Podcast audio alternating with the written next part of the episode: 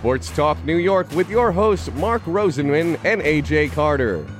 Sports Talk New York is sponsored in part by Prince Associates, Send in the Clowns, the Phoenix Tube Company, CelebrityTrips.com, the law firm of Decolator Cohen and DePrisco, Solomon Jewelers, and Relish Restaurant of Kings Park.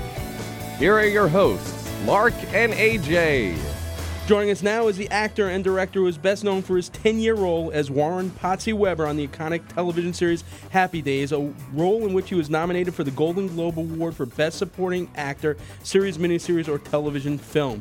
He has since become a prominent television director, working on programs such as Melrose Place, Beverly Hills 90210, Sabrina the Teenage Witch, Lizzie McGuire, and The Secret Life of the American Teenager.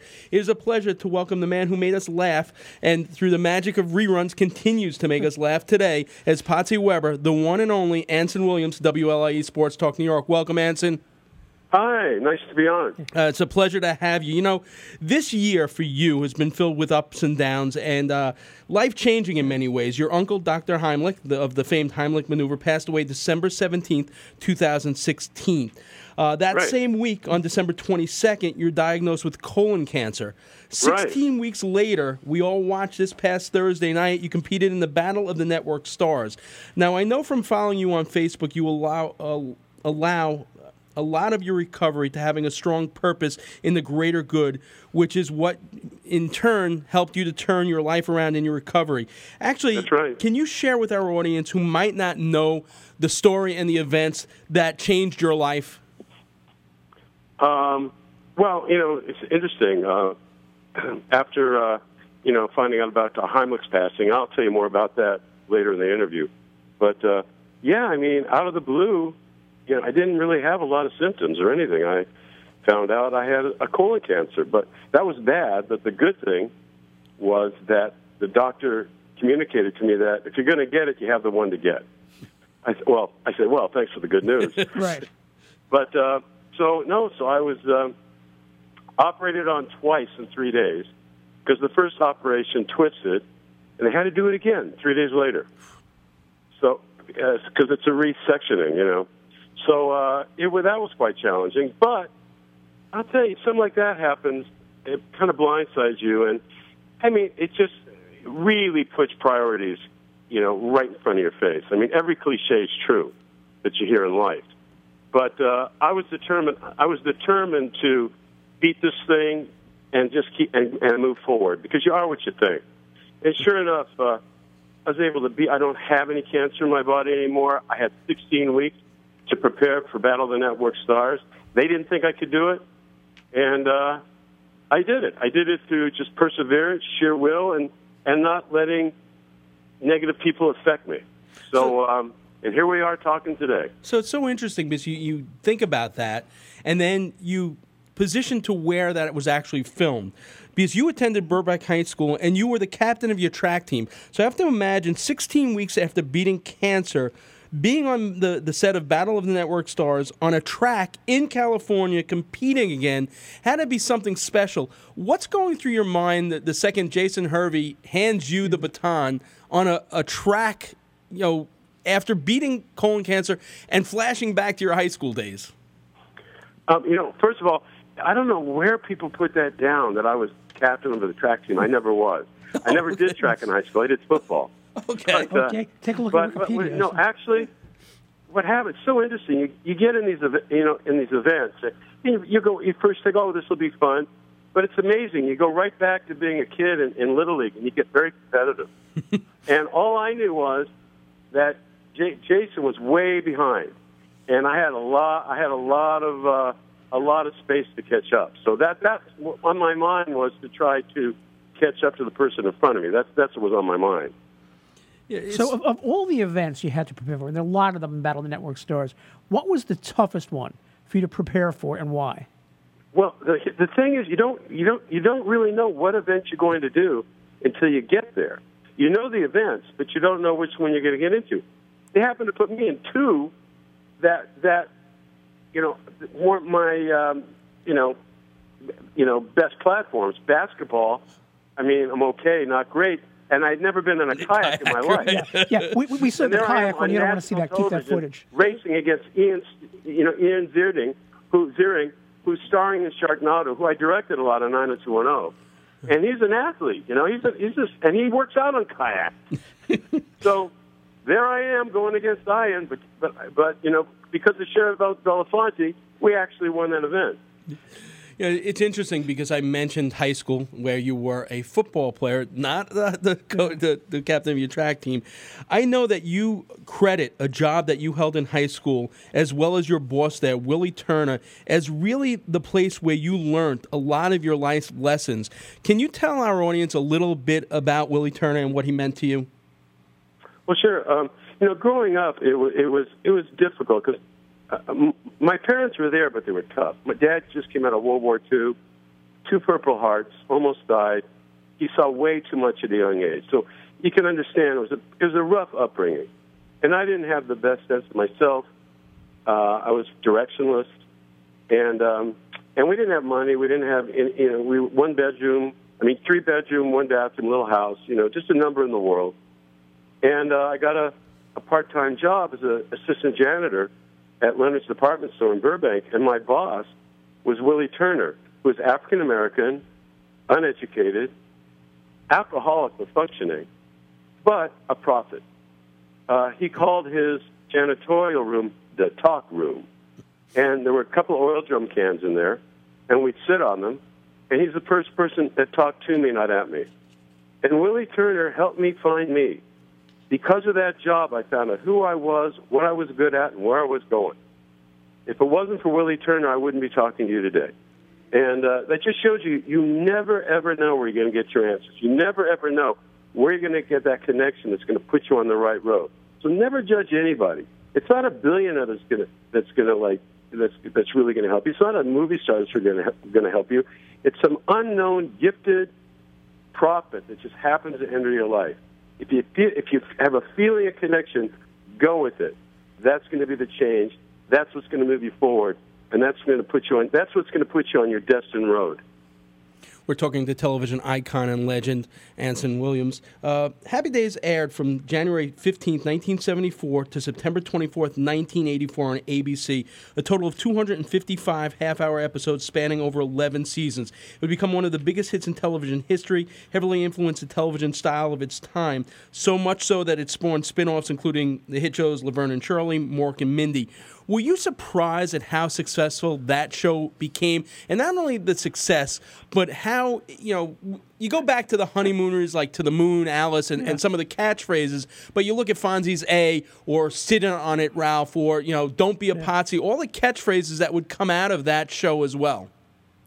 Yeah, and a lot of that was because uh, of collaboration. Garry Marshall was an incredible boss, and he inspired us to learn more than acting. He, he wanted us to use the Paramount lot as a college and, and learn to wear many hats. And he also opened up the show. So all those iconic parts of the show were really created by the cast, kind of spontaneously through the week. Everyone contributed. I mean, Henry Winkler, he created that character. You know, um, Mr. Mr. Mrs. C. I brought that up. I said, why are we ta- saying this to Mrs. Cunningham? Why don't we go Mr. Mrs. C? Um, um, uh, Ralph, Donnie Most, I still got it. That was his. he came up with that.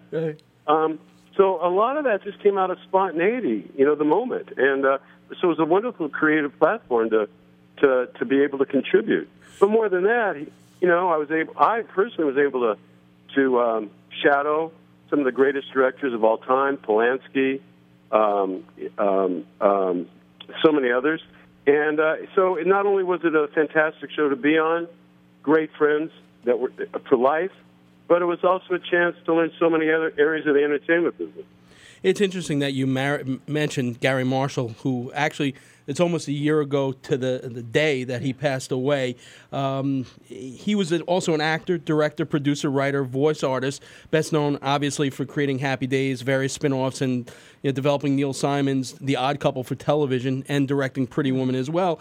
And you take a look at, at that resume; those are a lot of things that you would go on to do in your life as well.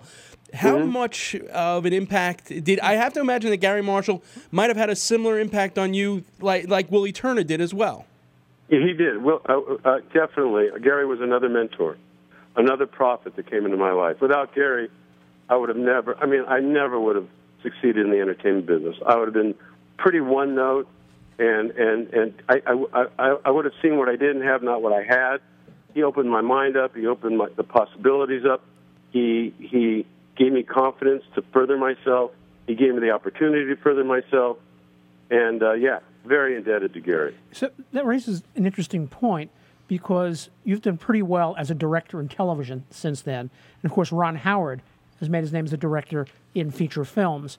How much of what you learned, uh, so set of Happy Days, translate to being able to be a director and what's carried over through then? Well, Ron, Ron, Ron always wanted to be a director. In fact, a lot of people don't realize that when he was 12 years old, he entered a Kodak film contest as a civilian uh, and he won the national award for best film uh, edited in the camera. So he was always, always talented behind the camera. And uh, and as for me, uh, I started writing and producing, and it was Ron who said, you know, you should you should think about directing television. And Garry made it possible, like I was saying, to be able to shadow, stand right by John Schlesinger when he was directing Day of the Locust, Roman Polanski when he was doing Back a Lot of Chinatown. I mean, every film that was shot on that lot, I I could sit there and and just watch the best, and that was my college education in film. So um, yeah, so it was just an incredible opportunity. You know, I think you said it best Thursday night on Battle of the Network Stars. You said we all wanted to be Fonzie, our parents all wanted us to be Richie, but in reality, we all were pretty much Potsy. You know, yep. Potsy was one of those few characters to remain through the entire run of the show, including the spot on Love American Style, uh, entitled Love in the Happy Days, which obviously became spun off to Happy Days. Um, so you take a look at it. I guess the question is if you had to break down Anson Williams, the person, into Happy Days DNA, what percent do you think you are Fonzie Richie Cunningham, Ralph Malph, and Potsy Weber? Well, I congratulate you. That's the first time I've ever, I've ever been asked that question. I've, been, I've been asked a lot of questions. I, you know, um, every, you know, I, it's, it's funny. I would say none. It's your unique, it's your own unique self. Nice. Do you know what I mean? I got to congratulate you. That's a good answer. I, I pretty much, I pretty much tailor that after a best friend of mine, his personality, what he did. Um, um, as far as, I mean, Fonzie, I mean, Henry Winkler couldn't be more opposite the character. He's a genius actor. Right. There was none of him in that character. Other than, I, I would say the one thing, I would say the one thing I had in common with all of them was heart. Every character had heart. And every character, actually, when you got down to it, was selfless. And that, that I think, I think I, I think there's a piece of that in every character, and that's what I gained from it. You know, you talked about Mark started by saying it's been a sad year, people passing away. Right. One of the more recent ones is Erin Moran. How much did that affect you and affect the whole cast of Happy Days? Well, it, it that was uh, that was just so sad because uh, you know it's funny um, when we did the first pilot for Happy Days and it didn't sell, and they played it off on Love American Style. Uh, a year later, American Graffiti came out, and uh, Grease was on Broadway, and ABC decided to do a second pilot. And when I found out about it, I was in San Francisco playing a, a concerned boyfriend part with Kay Lenz on a Hallmark Hall of Fame movie. And uh, this wonderful young actress was playing her sister, and her name was Erin Moran. So when I got back to do the second pilot, they were still casting a new Joanie, and I recommended Erin and uh, they brought her down and she got the part. But and she's wonderful, and she brought light into the room. But I don't care if you're a movie star, a billionaire, whatever. You need you need a good family life. You need a good upbringing. You need parents who are nurturing. If you don't have it, no amount of money, no amount of fame can make you whole. And Erin got a bad hand. She had just a horrid, horrid family life, a horrid upbringing. You know, just very. She didn't get the care a child should get and it affected her life. Hmm. And what's sad was just when she was getting it together, she had a wonderful new husband called, well, actually, they've been married for a long time, Steve. She was getting her life together, and she got hit with throat cancer. And uh, I really thought that I really thought that she would beat it, I, and I was just taken aback when she passed really suddenly. Yeah. And um, but even at that, Marion Ross called us all up. And said, you know, I'm throwing a party, and it's to celebrate Erin. So there was a quiet party with Ron Howard there, Scott Baio there, I was there, quite a few others, and we celebrated Erin. And uh, that was a wonderful that was a wonderful way of relieving the sadness, relieving the, the pain. Was was more or less getting involved in the joy she bring she brought to the world and continues to bring the, the world to her performances. You know, before we close out our segment with a, a, game of word association, something we haven't done in a long time, I want you to tell our audience a little bit of, of something that you're very passionate, and you did mention that you were going to circle back to, to, Heimlich, and this is something you were involved with him. And you know, it is very important because one in five accidents are obviously caused by drowsy driving. So, can you tell us about your involvement in you know a, a venture that you basically started with him, and you've been getting the word out a lot on your Facebook page about the alert drops. Yeah, I mean, and by the way, it's blowing up. I, I, you know, I've been in the product business for quite a while, along with entertainment. This product is blowing up, and thank goodness because of Dr. Heimlich's brilliance. More lives. More, Loretta Swit is going public, by the way. Who used to be on MASH? It just saved her best friend's life. Everyone out there, you listen to this and listen closely because this will save your life, your friend's life, your kid's life, your husband's life. It will affect you in a way where tragedy does not have to tear apart your family. Please listen to me.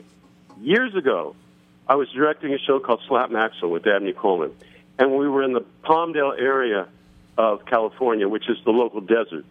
And I fell asleep driving home. I was so exhausted, I blacked out. I woke up bouncing around, bouncing around in the desert. I was scared. I, I, I'm lucky I'm alive today. I, I could have killed myself. I talked to Dr. Heimlich about it, who is my uncle, very good friend. We got the Heimlich maneuver on national television together. We've been close for years. He's brilliant at how the human body works and sensory connection of this and that and up and down and natural cures and all this kind of stuff. He said, Anson, cut up lemons, keep them in the car. When you start feeling drowsy, bite into it. And he explained how sour citrus with citric acid hits the lingual nerve on top of your tongue. And when it hits the lingual nerve, there's nothing in your system, but you will have an automatic reflex reaction of adrenaline to the body. Your own body will wake itself up instantly. So I did that. I bite into lemons, never had the problem again. And the only two tastes that'll do it is super sour citrus lemon or hot pepper like jalapeno. You, either one of those, boop, you're up, you're awake. Well, a few years ago we're researching drowsy driving, my business partner and I. Man, there's 168 million drowsy drivers. 168 million, growing every year. As you said, one out of five accidents. One out of five of those say they fell asleep at the wheel. Uh, of this 168 million, and you know there's more. Um, families are being torn apart. There's more deaths with drowsy driving than drunk driving and drug driving combined. The average age of death is 18 to 25. This is crazy. And we can cure it. We can stop it. You can't even drink coffee. Oh, caffeine. No. It takes 20 minutes to take effect. Then you need too much of it. It screws up your sleep pattern. It doesn't work because the problem's getting bigger every year. Dr. Heimlich knew the answer. He knew the cure. As simple as the Heimlich maneuver. Lemons. I called up Dr. Heimlich and I said, what if we take the right amount of citric acid, combined it with the sour lemon and water, and what if we put it in a spray? And what if we just hit the top of the tongue, the lingual nerve? Hit. He goes, "Oh my God, Anson!" That's he thought it was brilliant. He said, "Get it done. You'll save more lives in the Heimlich maneuver. Absolutely, get it done." So it took two years to get it right. Subject groups, this, that, up and down. We've saved lives in the process, and it's done. We have alert drops. And if you go to alertdrops.com, that's alertdrops.com, you can get the product. You can read all the history behind it. You can read the science. There's so much science backing it up. We were already honored by the United States Congress, by the California State Senate, by the City of Los Angeles. But I don't care about that. And especially after going through what I went through, and you know, uh, with cancer and all that, I went. I mean, you know, I believe in Dr. Heimlich's philosophy. He said, "Anson, we're all going to die. We better damn well leave something behind positive that doesn't." And boy, did he leave something behind. Even in his passing in December, he's saving lives every day. And now even more with alert drops because he knows the sensory connection to tongue and brain. So please, everybody out there, save your kids' lives. Save, have alert drops in the darn car. it will. I mean, it, it's saving lives. It will save a life, and it's simple, simple protection. It actually should be a sponsor of our show because sometimes when AJ starts talking, he kind of has that No, effect no, on that- people. that's, that's only when you start talking hockey. All right, has an Anson, effect on we me. have uh, about a minute before we have to go to break, and I I want to play a quick game of word association with you. So just when I say these things, just the first thing that comes into your mind, real quick, okay? Oh gosh, yeah. All right, eulogy for a wide receiver. Uh, sad. As his first TV role, and uh, believe it or not, uh, I believe this guy was the director of that shoot. Steven Spielberg, Genius. James Brolin, Uh, great guy. Great. Jimmy Smits, Great. The Secret Life of an American Teenager. Okay. Really? Wow. All right, Tom Hanks, Brilliant. Robin Williams, Brillianter. Penny Marshall, Sad. Happy Days, Wonderful. and lastly, Anson Williams. Lucky. Anson, thank you so much for your time. Thank you so much for many years of entertainment. More importantly, for the fight to help people stay awake while they're driving, even when AJ is talking. So we appreciate it. Yeah. Thanks so much. And by the way, thank you so much for the time. Because honestly, I can't do this alone. And you, because of your heart and letting me on, I bet you saved a life. Someone's going to listen to this, and you saved a life, and that's wonderful. All right, we appreciate it, Anson. Thank you so much. Thanks. Bye. You got a TV icon Anson Williams.